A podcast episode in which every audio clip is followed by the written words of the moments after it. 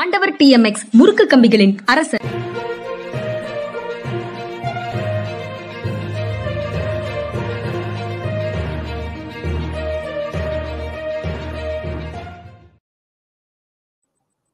ஜென்ரா media மற்றும் GB tax நண்பர்களுக்கு வணக்கம். சார் வணக்கம் சார். மீண்டும் உங்களை சந்திக்கல வணக்கம்ங்க. ரொம்ப மகிழ்ச்சி. வணக்கம். சார் நேற்றைய தினம் சட்டப்பேரவையில அஹ், அரசினுடைய கடன் அதிகரிக்கிறதுக்கு என்ன காரணம் அப்படின்னு திமுகவும் அதிமுகவும் விவாதம் நடத்தி இருக்கிறாங்க அதிமுக தரப்பிலிருந்து அஹ், சட்டப்பேரவை உறுப்பினர் தங்கமணி அவர்கள் கேள்வி எழுப்பியிருக்காங்க. அதற்கு இந்த திமுக தரப்புல இருந்து அமைச்சர் தங்கம் தென்னரசு பதில் சொல்லியிருக்காரு. அதே மாதிரி எடப்பாடி பழனிசாமி அவர்களும் பேசியிருக்கிறாங்க இந்த விவகாரத்துல. யார் அதிகமா கடன் வாங்கியிருக்கோம் யாரால கடன் அதிகரிச்சிருக்கு அப்படின்னு. இந்த தமிழ்நாடு அரசுடைய இந்த கடன் தொடர்ச்சியா அதிகரிக்கு அதிகரிக்கிறதுக்கு என்ன சார் காரணம்? வெல்ஃபேர் ஸ்கீம்ஸ் வந்து புதுசு புதுசாக போடுறாங்க. அதில் வந்து இப்போ மகளிர் உரிமை தொகை கொடுத்துருக்காங்க. அதில் முதல்ல தேர்ந்தெடுக்கப்பட்ட மகளிரே வந்து ஒரு மாதத்துக்கு ஆயிரம் கோடி ரூபா அப்போ ஒரு வருஷத்துக்கு பன்னெண்டாயிரம் கோடி ரூபா அதில் வந்து செலவழியுது. அதே மாதிரி வந்து மாணவர்களுக்கு வந்து சிற்றுண்டி இதெல்லாம் புது புது திட்டங்கள். இதுக்கு முன்னாடி இருந்த திட்டங்களை தவிர ஏற்கனவே. அதிமுக ஆட்சி காலத்தில் இது மாதிரி சில திட்டங்கள் கொண்டு வரப்பட்டன ஸ்கூட்டர் வாங்கி தரணும். என்ன செஞ்சாங்கன்னு தெரியாது. சிலையை செஞ்சுருக்காங்க. ஆனால் ஸ்கூட்டர் எல்லாருக்கும் வாங்கி தரணும்னு நினைக்கிறேன். தரணும்னு சொல்லியிருந்தாங்க. பெண்களுக்கெல்லாம். இது மாதிரிப்பட்ட செ- இது வரும்பொழுது செலவினங்கள் வந்து அதிகரிக்குது. அப்படி செலவினங்கள் அதிகரிக்கும் போது அது தகுந்த அளவுக்கு வருமானம் வந்தால் ஒழிய வருமானம் வர்றதுக்கு இன்னைக்கு அஹ், மாநில அரசுகளுக்கு வருமானம் வர்றதுக்கான வழிமுறைகள் வந்து ரொம்ப சுருங்கிருச்சு. முந்தி சேல்ஸ் டேக்ஸ் இருந்தது. இப்போ அது ஜிஎஸ்டியில் எடுத்துகிட்டு போயிட்டாங்க. அங்கேருந்து கொடுக்குறாங்க. ஷேர் கொடுக்குறாங்க. ஆனால் அந்த ஷேர் வந்து வர்றதுக்கு வந்து தாமதமாகுது அப்படின்னு சொல்லி பல சமயங்களில் வந்து பல மாநிலங்கள் குற்றச்சாட்டுகள் எழுப்பியிருக்காங்க. தமிழ்நாடும் அதில் ஒரு மாநிலம். இது மாதிரி அதே மாதிரி திடீர்னு இடர்பாடு வருது. இப்போ பாருங்க இது வந்து அஹ், தூத்துக்குடியிலையும் திருநெல்வேலியிலையும் சென்னையிலும் இப்படிப்பட்ட வெள்ளம் வந்தது. தூத்துக்குடி திருநெல்வேலி பல வீடுகள். அடித்து செல்லப்பட்டு விட்டன அப்போ அந்த நேரத்தில் வந்து அவங்க வீடுகளுக்கு வந்து இடை இழந்தவர்களுக்கு ஒவ்வொருத்தருக்கும் ஆறாயிரம் ரூபாய் நிதி உதவி ஒவ்வொரு குடும்பத்துக்கும் அப்படின்னு சொல்லி வச்சா ஏறக்குறைய அந்த மாவட்டத்தில் எல்லாருக்குமே கொடுக்க வேண்டிய நிலைமை அளவுக்கு அங்கே இருக்கு. இப்போ இதுக்கு வந்து ம். இன்னைக்கு வரைக்கும் ஒரு பைசா கூட ஒன்றிய அரசு வந்து கொடுக்கல. அப்போ இவங்க என்ன செய்ய முடியும்? கடன் வாங்குறத தவிர இவங்களுக்கு ஒரு வழி இல்லை. இப்படிப்பட்ட காரணங்களும் கடன் வாங்குவதற்கான காரணங்கள். நிர்வாக சீரமைப்பு சரியில்லை. செலவினங்கள் அதிகிறதுக்கு அதுவும் ஒரு காரணம்னா அது இந்தியாவில் எல்லா மாநிலங்களும் இருக்குது ஒன்றிய அரசுலையும் இருக்குது எங்கேயும் கண்டிப்பாக இருக்கும். அதை குறைக்கிறதுக்கான நடவடிக்கைகளை அவங்க ஈடுபடணும். ஆனால் அடிப்படையாக வந்து இந்த கடன் சுமை ஏற்ப அதிகரிக்கிறதுக்கு காரணம் இந்த மாதிரி புது புது வெல்ஃபேர் ஸ்கீம்ஸ் கொண்டு வர்றதுக்கு அதிக வருமானம் இல்லாத ஒரு சூழ்நிலை. இவங்களுக்கு வர வேண்டிய வருமானம் கூட வராமல் போயிருது. இப்போ மெட்ரோ வந்து சென்ட்ரல் ஷேர் கொடுக்காம இருக்காங்க. அதனால மெட்ரோ வேலையை நிப்பாட்ட முடியல. இவங்க தங்களுடைய கையிலேருந்து காசு போட்டு செலவழிஞ்சிட்டு இருக்காங்க. அப்போ எங்கேருந்து இவங்களுக்கு கையிலேருந்து காசு வரும்? ஒரு ஒரு அளவுக்கு மேலே கடன். வாங்குறது ஒரு வழி இல்லைன்னு சொல்லி வரும். இதுதான் காரணம். இந்த விவகாரத்துல வந்து ஒன்றிய அரசினுடைய பங்கு அதிகமா இருக்குன்னு புரிஞ்சுக்கலாமா சார்? இப்போ மாநிலங்களுக்கான நிதி ஒதுக்கீடு பண்றது வரி கடன் அதே மாதிரி நிதி பகிர்வு கொள்கையில் இருக்கக்கூடிய முரண்பாடான தன்மைகள் இதெல்லாம் முக்கியமான காரணம்னு எடுத்துக்கலாமா? ஏன்னா ஒரு கடன் வாங்குற மாநிலமா இருந்துச்சுன்னா அது வந்து நல்ல மாநிலம் இல்லைங்கிற மாதிரியான ஒரு பொது பார்வை இருக்கு. அதற்காக கேட்கறேன் சார். முக்கியமான காரணங்களில் ஒன்றுன்னு எடுத்துக்கலாம். அது மட்டுமே முக்கியமான காரணம் எடுத்துக்க முடியாது. நான் ஏற்கனவே சொன்னபடி வெல்ஃபேர் ஸ்கீம்ஸுக்காக புது புது வெல்ஃபேர் ஸ்கீம் போடும்போது அதுக்கான செலவுகள் இருக்கு. அதுவும் வந்து. முக்கியமான காரணங்களில் ஒன்று. அந்த ஒன்றிய அரசு இது மாதிரி செய்யாமல் இருந்தால் எங்களுக்கு எவ்வளோ நல்லா இருக்கும். ஆனால் ஒன்றிய அரசு வந்து மாற்றந்தாய் மனப்பான்மையோட தான் செயல்படுது. அது உண்மைதான். அது மட்டும் இல்லை இந்த கடன் வாங்குறதுக்கு ஒன்றிய அதாவது இருபத்தி ஒம்பது பெர்சன்ட் வரைக்கும் ஜிடிபியில் இருபத்தொம்போது பெர்சன்ட் வரைக்கும் பாதிக்காது. ஒரு மாநிலம் வந்து கடன் திருப்பி கொடுக்குற நிலைமையில தான் இருக்கும்னு சொல்லி சொல்லுவாங்க. இது வந்து இருபத்தாறு புள்ளி எட்டு பெர்சென்ட் வரைக்கும் தமிழ்நாடு வந்துருச்சு. இருபத்தொம்பது பெர்சென்ட் வரல. அப்போ. இருபத்தி ஒன்பது பெர்சென்ட் வரைக்கும் வரல அப்படின்னு சொல்லி சொல்லும் பொழுது இப்போ புதுசாக கடன் வாங்குறதுக்கு ஒரு மாநில ஒன்றிய அரசுடைய அப்ரூவல் வேணும் கன்கரன்ஸ் வேணும். இந்த ஒன்றிய அரசு கன்கரன்ஸ்க்கு வந்து அவங்க என்ன பண்ணுறாங்க புது புது கண்டிஷன்லாம் போடுறாங்க. இப்போ எங்களுடைய நியூ நேஷனல் எஜுகேஷன் பாலிசி நீங்கள் இது பண்ணால் தான் உங்களுக்கு கடன் வாங்குறதுக்கு அனுமதி கொடுப்போம்னு சொல்கிறாங்கன்னு வைங்க. அதில் சொல்லலை. ஆனால் தங்களுடைய கொள்கை முடிவுகள் சில முடிவுகள் அது இவங்களுக்கு மாநில அரசுகளுக்கு ஒவ்வாத முடிவுகளை ஏற்றுக்கொள்ளும்படி கட்டாயப்படுத்துறாங்க. இதெல்லாம் ஜனநாயகத்துக்கு விரோதமானது. ஒரு ஃபெடரலிசம்ங்கிறதுக்கு அர்த்தம் இல்லாமல் பண்ணிட்டு இருக்காங்க. உங்களுடைய கேள்விக்கு பதில் என்னன்னா ஒன்றிய அரசுடைய மாற்றாந்தாய் மனப்பான்மையும் முக்கியமான காரணங்களில் ஒன்று. அது ஒன்று மட்டுமே காரணம்னு சொல்ல முடியாது. Okay sir. அரசினுடைய கடனுக்கு வந்து மக்கள் நலத்திட்டங்கள் மட்டும் காரணம் அப்படின்னு ஒரு பார்வை இருக்குது. நலத்திட்டங்கள் இல்லாம ஒரு அரசு இயங்கவும் முடியாது. இதை எப்படி சார் பாக்குறது இல்லை நலத்திட்டங்கள் மட்டுமேன்னு சொல்லி சொல்ல முடியாது. நான் சொன்ன மாதிரி நலத்திட்டங்களும் ஒரு காரணம். ஒன்றிய அரசுடைய மாற்றாந்தை மனப்பான்மை ஒரு காரணம். அதுக்கப்புறம் செலவினங்கள் வந்து நிர்வாகத்தில் வந்து சில இடங்களில் வந்து செலவினங்களை குறைக்க முடியும். அது பிடிஆர் வந்தபொழுது அந்த செலவினங்களை குறைச்சி காமிச்சார். திரு தென்னரசு அவர்களும் தொடர்வார் நினைக்கிறேன். நிறைய செலவினங்களை வந்து குறைக்க முடியும். அரசுடைய செலவினங்களை. அப்படி குறைக்கிறது. மூலமும் வந்து நம்ம வந்து தம் நம்முடைய செலவை குறைக்கலாம். அதன் மூலம் கடன் தொகையை வந்து குறைக்கலாம். இந்த மூணு தான் முக்கியம். சார் அடுத்த செய்தியா சார்? நேற்றைய தினம் மதுரை விமான நிலையத்துல எதிர்க்கட்சி தலைவர் எடப்பாடி பழனிசாமி ஸ்டேட்மெண்ட் ஒன்று சொல்லியிருக்காரு. அதாவது தேசிய கட்சிகளோட இனி கூட்டணி கிடையாது. அதாவது இந்த மக்களவை தேர்தலில் கூட்டணி கிடையாதுன்னு சொல்லியிருக்காரு. அவர் வந்து குறிப்பிட்டு பாஜக அப்படின்னு சொல்லல. இதன் மூலமா காங்கிரஸையும் அவர் எதிர்பார்த்து இருந்தார் அப்படிங்கிறத புரிஞ்சுக்கலாமா? எப்படி இருக்கு சார்? அவர் எல்லாரும் எதிர்பார்த்திருந்தார். யார் வந்தாலும் பிஜேபியை விட்டு விலகினோடனே எல்லாருமே வந்து வந்துடுறேன் வந்துடுறேன் வந்துடுறேன்னு சொல்லுவாங்கன்னு சொல்லி எதிர்பார்த்தார். அப்படி வரல. அது அவருக்கு ஏமாற்றம். அதனால இன்னைக்கு வந்து சீச்சி இந்த பழம் புழிக்கும் அப்படின்னு சொல்லி சொல்லிட்டார். தேசிய கட்சி எல்லாத்தையும் சேர்த்து சொல்லிட்டார். காங்கிரஸையும் சேர்த்து. காங்கிரஸ் நிச்சயமா இவர் கூட வரப்போவதில்லை. அவங்க திமுக கூட தான் நிற்க போறாங்க. திமுக காங்கிரஸ் கூட தான் நிற்க போறாங்க. தேசிய அளவில் திமுக காங்கிரஸ் கூட தான் நிற்க போறாங்க. மாநில அளவில் காங்கிரஸ் திமுக கூட தான் நிற்க போறாங்க. அப்படிப்பட்ட வலுத்த காரணங்கள் அவர்களுக்கு இருக்கின்றன. அது அவருக்கு தெரியும். அதனால தேசிய கட்சிகள் தேசிய கட்சிகள்னா கம்யூனிஸ்ட் கட்சியும் தேசிய கட்சியாக இருந்தது. அந்த டோட்டல் ஓட்டு வாங்காதனால தேசிய கட்சிங்கிற அந்தஸ்து இழந்துருச்சு. இல்லைன்னா கம்யூனிஸ்டையும் சேர்த்து கூட இவர் சொன்னார்னு வச்சுக்கோங்க. அவர் வந்து இப்போ பாஜக கூட கூட்டணி கிடையாதுன்னு ஏற்கனவே கொள்கை நிலை பேசியிருந்தாலுமே கூட இப்போ வந்து மொத்தமா தேசிய கட்சின்னு ஒரேடியா ஒதுக்குறதுக்கான காரணம் என்ன சார்? பாஜக தனிச்சு சொல்றதுக்கு ஏதாவது ஒரு பயம் இருக்கா அவருக்கு? இல்லை ஒருவேளை பாஜக கூட தே இது கூட்டணி வைக்க வேண்டியிருந்ததுன்னா பாஜக தேசிய கட்சி இல்லை அது சர்வதேசிய கட்சி அமெரிக்காவில் கூட பிரான்ச் இருக்குன்னு சொன்னாலும் சொல்லுவார். நமக்கு என்ன தெரியும். செல்லூர் ராஜா செல்லூர் அவருமே கூட சொல்லியிருக்காரு சார். நாங்க கூட்டணிக்காக எங்கேயும் அலையல அப்படிங்கிற வார்த்தையை சொல்லியிருக்காரு. இன்னும் கிட்டத்தட்ட எடப்பாடி அவர்கள் பேசும்போது இன்னும் இருபது நாள் பக்கம் இருக்கு தேர்தல் தேதி அறிவிக்க இருக்கு. அதற்குள்ள எல்லாம் சுமூகமா முடிஞ்சிரும்னு சொல்லியிருக்காரு. அதிமுக கூட்டணிக்குள்ள எந்த கட்சிகள் வரும் அப்படின்னு ஏதாவது ஊக்கமா ஏதாவது கணிக்க முடியுதா சார்? இல்ல அவர்கள் இன்னும் கூட்டணிக்காக காத்து கொண்டு இருக்கிறார்கள் அவர் பக்கம் இன்னும் யாரும் திசை திரும்பல அப்படின்னு எடுத்துக்கலாமா? இல்லை அதாவது இவங்க வாசன் வந்து பிஜேபி கூட தான் இருப்பேன்னு உறுதியாக சொல்லிட்டார். சொல்லணும். ஏன்னா பிஜேபியினால தான் அவர் எம்பி ஆனார்.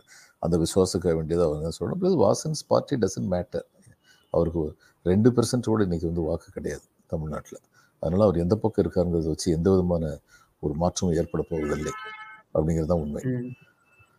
அவருடைய தந்தை வந்து ஒரு மிகப்பெரிய ஸ்தானத்தில் இருந்தார். அதே மாதிரி வாசன் தனிப்பட்ட முறையில் வந்து மரியாதைக்குரியவராக இருக்கிறார் அப்படிங்கிறது வந்து உண்மை.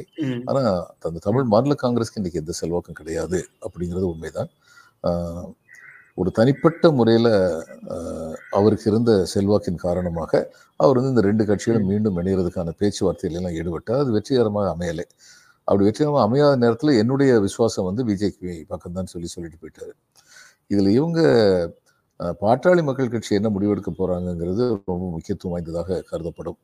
ஆனால் பாட்டாளி மக்கள். கட்சி வந்து தன்னுடைய அரசியல் நிலைப்பாட்டை வந்து அடிக்கடி மாத்துனதுக்கு கொள்கை காரணம் இல்லை வசதிகள் தான் காரணம். அப்படிங்கிற ஒரு வெகுஜன கருத்து ஒன்று நிலவுது. நான் அந்த கருத்தோட உடன்பட்டேன் இன்னைக்கு வரைக்கும் அவங்க என்ன சொல்லிட்டு இருக்காங்கன்னா எந்த கட்சியோட நான் வச்சுக்கிறது எங்களுக்கு நல்லது. எந்த கட்சியோட உடன்பாடு வச்சுக்கிறது மக்களுக்கு நல்லதுங்கிற கேள்வியே வரல. எந்த கட்சியோட வச்சுக்கிட்டா. எங்களுக்கு நல்லது? அப்படிங்கிறத பொறுத்து தான் அவங்க வந்து. முடிவெடுக்க போறாங்க. அதில் பிஜேபி கூட தான் இருக்கணும்னு சொல்லி தலைமையிலேயே ரெண்டு பேருக்கு நடுவில் மாற்று கருத்துக்கள் நிலவுறதா பேச்சு வருது. அதனால கடைசியில் எங்க போறாங்கன்னு தெரியல. அவங்க பிஜேபி பக்கம் போனாங்கன்னா பிஜேபிக்கு மரியாதைக்குரிய வாக்குகளை பெறும். அவங்க பிஜேபியோட. சேர்ந்து போனாங்கன்னா. அப்படி இல்லை இது ம- இவங்க கூட சேர்ந்து அதிமுகவோட சேர்ந்து போனாங்கன்னா அதிமுக வந்து ஒன்று ரெண்டு சீட்டுகள் வாங்குவதற்கான வாய்ப்பு அதிகரிக்கும். இதுதான் உண்மை. இன்னைக்கு உள்ள. நிலைமையில நாளைக்கு தேர்தல் வந்துச்சுன்னா திமுக கூட்டணி தான் ஏறக்குறைய முப்பத்தி அஞ்சுல இருந்து முப்பத்தி ஏழு இடங்களை வெல்லும். ஆனா எல்லா இடத்துலயும் மெஜாரிட்டி கொஞ்சம் குறையும். ஏன்னா மூணு வருஷம் ஆட்சியில் இருக்க ரெண்டு வருஷத்துக்கு மேல ஆச்சு அந்த ஆன்டி இன்கம்பன்சி ஃபேக்டர் கொஞ்சம் வரும். அதனால வாக்குகளுடைய எண்ணிக்கை முந்தி இருந்த மாதிரி வெகு பிரமிக்கத்தக்க அளவிலான வெற்றிங்கிறது இருக்காதுன்னு சொல்லி நான் நினைக்கிறேன். ஆனா நிச்சயமாக வெற்றி இருக்கும். ஏன்னா மோதி மேல மக்களுக்கு இருக்கிற ஆத்திரம் வந்து தீரலை. அது இந்த வெள்ள நிவாரணத்துக்கு ஒரு பைசா கொடுக்க கொடுக்காம ஒவ்வொருத்தரா வந்து லெக்சர் கொடுத்துட்டு போறாங்க பிஜேபி மாநில தலைவரும் கொடுக்குறாங்க லெக்சர் இது ஒன்றிய தேசிய அளவில் உள்ள தலைவர் யாருக்கு வேணும் லெக்சர் மக்கள் கஷ்டப்பட்டு. இருக்கும்போது அந்த கஷ்டத்தை துடைக்கிறதுக்கு வந்து எந்த விதமான ஸ்டெப் எடுக்கலைன்னா அதனால.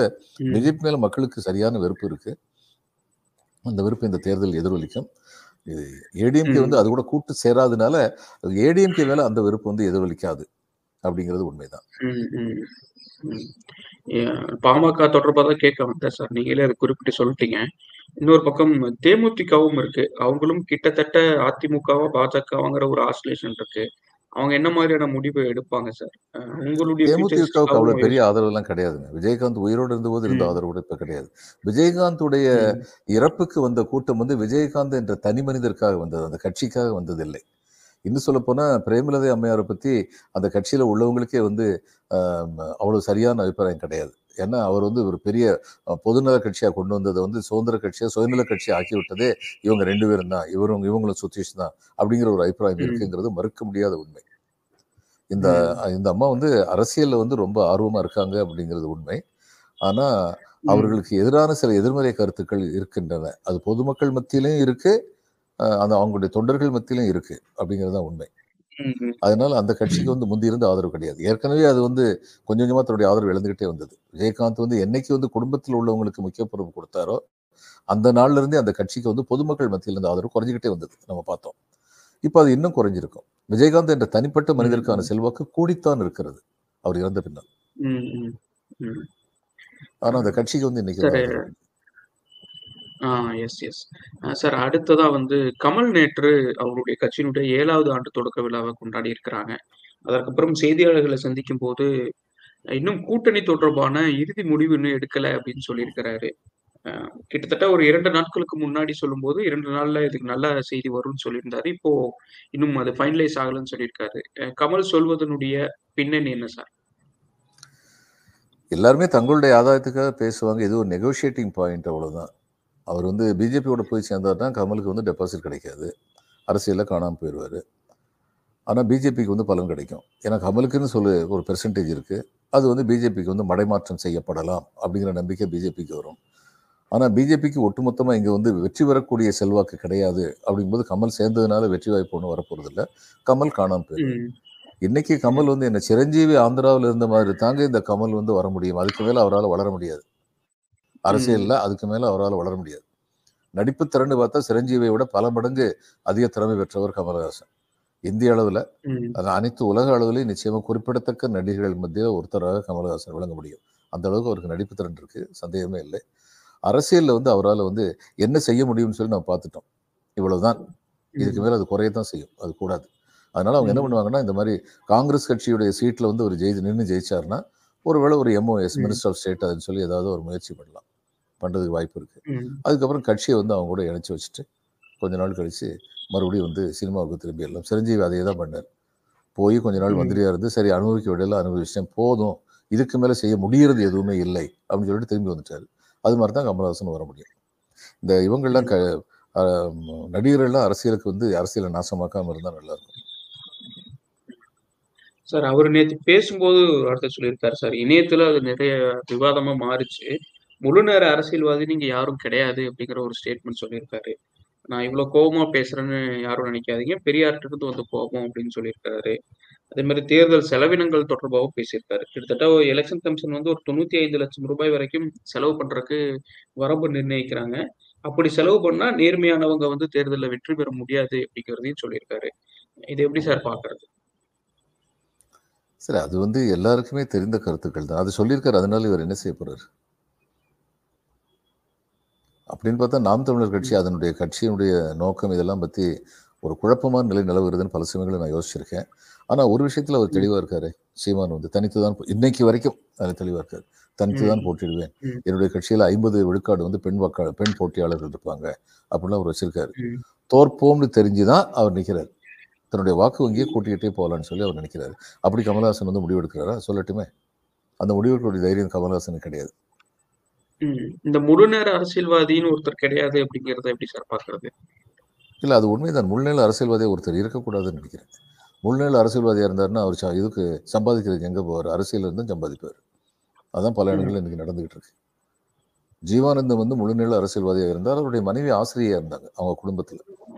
அது பல பேருக்கு தெரியாத ஒரு விஷயம். ஜீவானந்தத்துக்கு தெரியாம அந்த வேலையை வந்து போட்டு கொடுத்தது காமராஜ் தான். சொல்லிடாதீங்க வெளியில. அவன் அதுக்கும் என்கிட்ட சண்டைக்கு வந்துருவாயா? அப்படின்னு மற்றவங்ககிட்ட தான் சொன்னார்.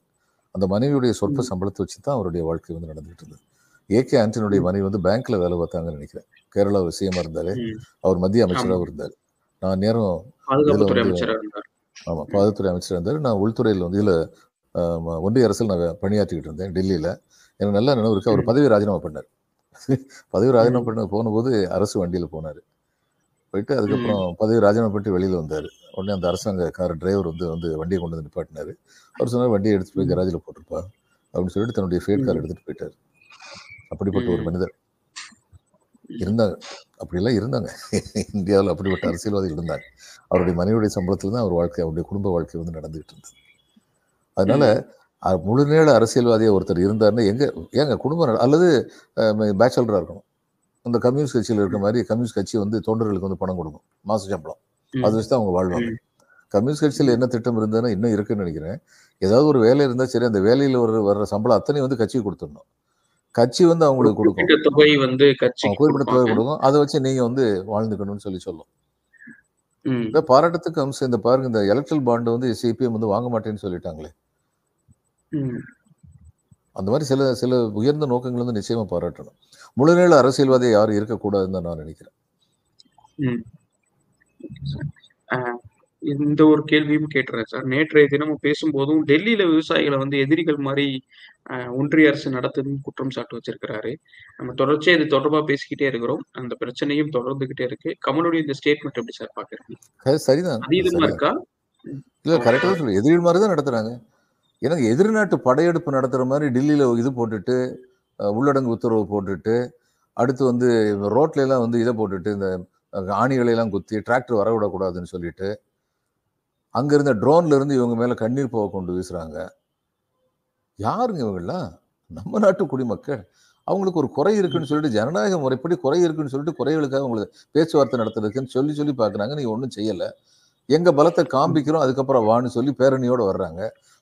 டெல்லிக்குள்ளேயே நீ நுழையக்கூடாதுன்னா ஏன் டெல்லியில் பெரிய பெரிய மைதானம்லாம் இல்லையா? அந்த மைதானத்துல இவங்க உட்காந்துக்க முடியாதா? இவங்களுக்கு அதுக்கு அனுமதி கொடுத்துருப்பாங்க சரி வாங்க டெல்லிக்கு வாங்க இந்த மைதானம். இதை சுத்தி உள்ள இந்த ஏரியாவை தவிர வேற இடத்துல டிராக்டர் எல்லாம் கொண்டு போகாதீங்க.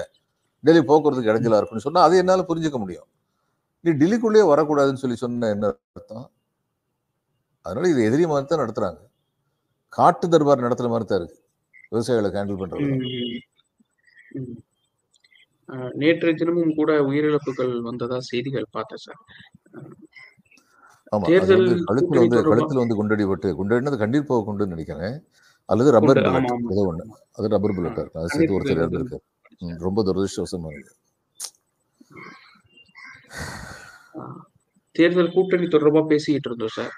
உத்தரப்பிரதேசத்துல வந்து காங்கிரஸுக்கும் சமாஜ்வாதி சமாஜ்வாதி கட்சிக்கும் இடையில உடன்பாடு ஏற்பட்டிருக்கு. ஏற்கனவே காங்கிரஸுக்கு பதினோரு இடங்கள்னு பேசியிருந்தாங்க. இப்போ வந்து அது பதினேழு இடங்களா உடன்பாடு முடிஞ்சிருக்குது.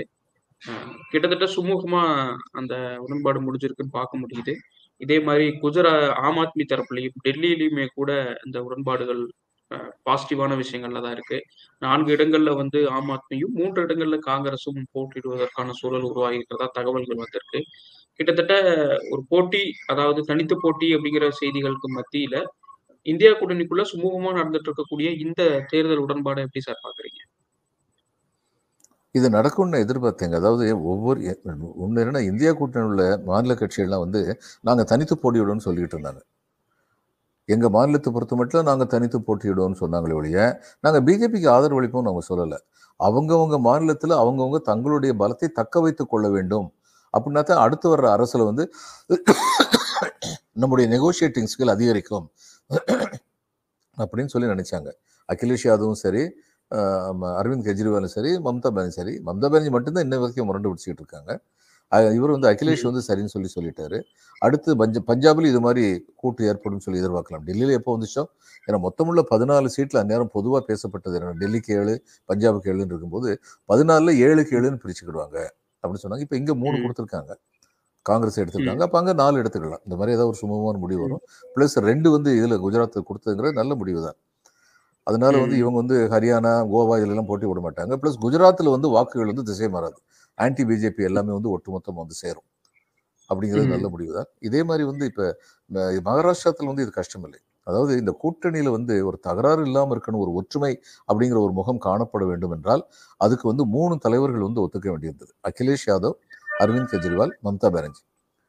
ஏன்னா மற்ற ம். இடங்கள்ல எல்லாம் வந்து ஒற்றுமை இருக்கத்தான் செய்யுது. உத்தர மத்திய பிரதேசம் ராஜஸ்தான் சத்தீஸ்கர் இந்த மாதிரி இடங்கள்ல வந்து காங்கிரஸ் மட்டும்தான் தனித்து போட்டியிட வல்லமையோட இது தெலுங்கானா இந்த மாதிரி காங்கிரஸ் மட்டும்தான் தனித்து போட்டியிட வல்லமையோட இருக்கு. அப்ப அங்க வந்து வேற யாரோடையும் கூட்டணி வைக்க வேண்டிய தேவையில்லை. அவங்களும் கேட்க போறதில்லை. தெலுங்கானால அவங்க வலது கம்யூனிஸ்ட் கட்சியோட ஒரு இடத்தை விட்டு கொடுத்தாங்கன்னா ரொம்ப சிறப்பானதாக இருக்கும்.